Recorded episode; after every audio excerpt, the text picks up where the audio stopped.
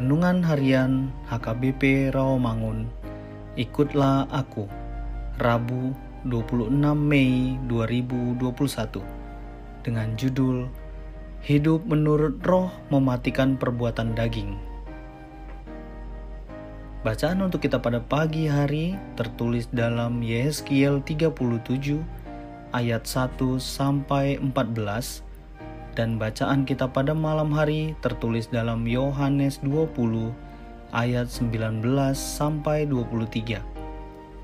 Dan kebenaran firman Tuhan untuk kita pada hari ini tertulis dalam Roma 8 ayat 13 yang berbunyi Sebab jika kamu hidup menurut daging kamu akan mati tetapi jika oleh roh kamu mematikan perbuatan-perbuatan tubuhmu, kamu akan hidup.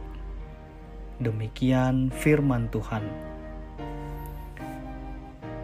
Orang yang hidup menurut daging adalah orang yang berpikir serta berperilaku dalam hidupnya hanya berdasarkan kedagingan saja.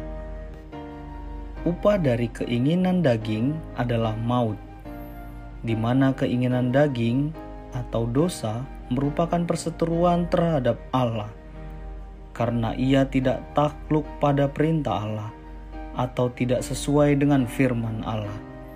Dalam hal ini, Rasul Paulus hendak menyatakan tentang perbedaan antara anak-anak Allah dan anak dunia. Setiap orang diharuskan untuk memilih hidup menurut daging yang membawa kepada kematian atau hidup menurut roh, serta mematikan perbuatan-perbuatan daging di dalam kehidupannya dengan kekuatan roh Allah. Dalam hal tersebut sangat jelas, orang percaya memiliki kehendak bebas untuk menentukan jalan mana yang hendak ia lalui, apakah menuju hidup kekal atau kematian. Dari ayat di atas ini terlihat sangat jelas apa yang sebenarnya dimaksudkan oleh Paulus yakni agar kita semua tidak hidup menurut daging, tetapi menurut roh.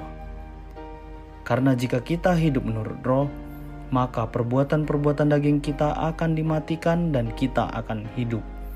Melalui hidup di dalam roh, maka pikiran dan perilaku kita akan terus-menerus diperbarui oleh Roh Kudus. Tetapi jika sebaliknya, yang menjadi keputusan kita, maka orang tersebut akan mudah untuk jatuh ke dalam perbuatan dagingnya.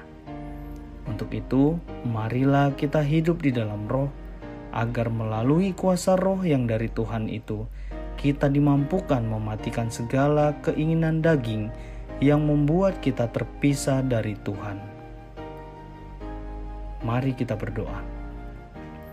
Hanya dengan kuasamu di dalam roh kudus yang memampukan kami melawan keinginan daging kami.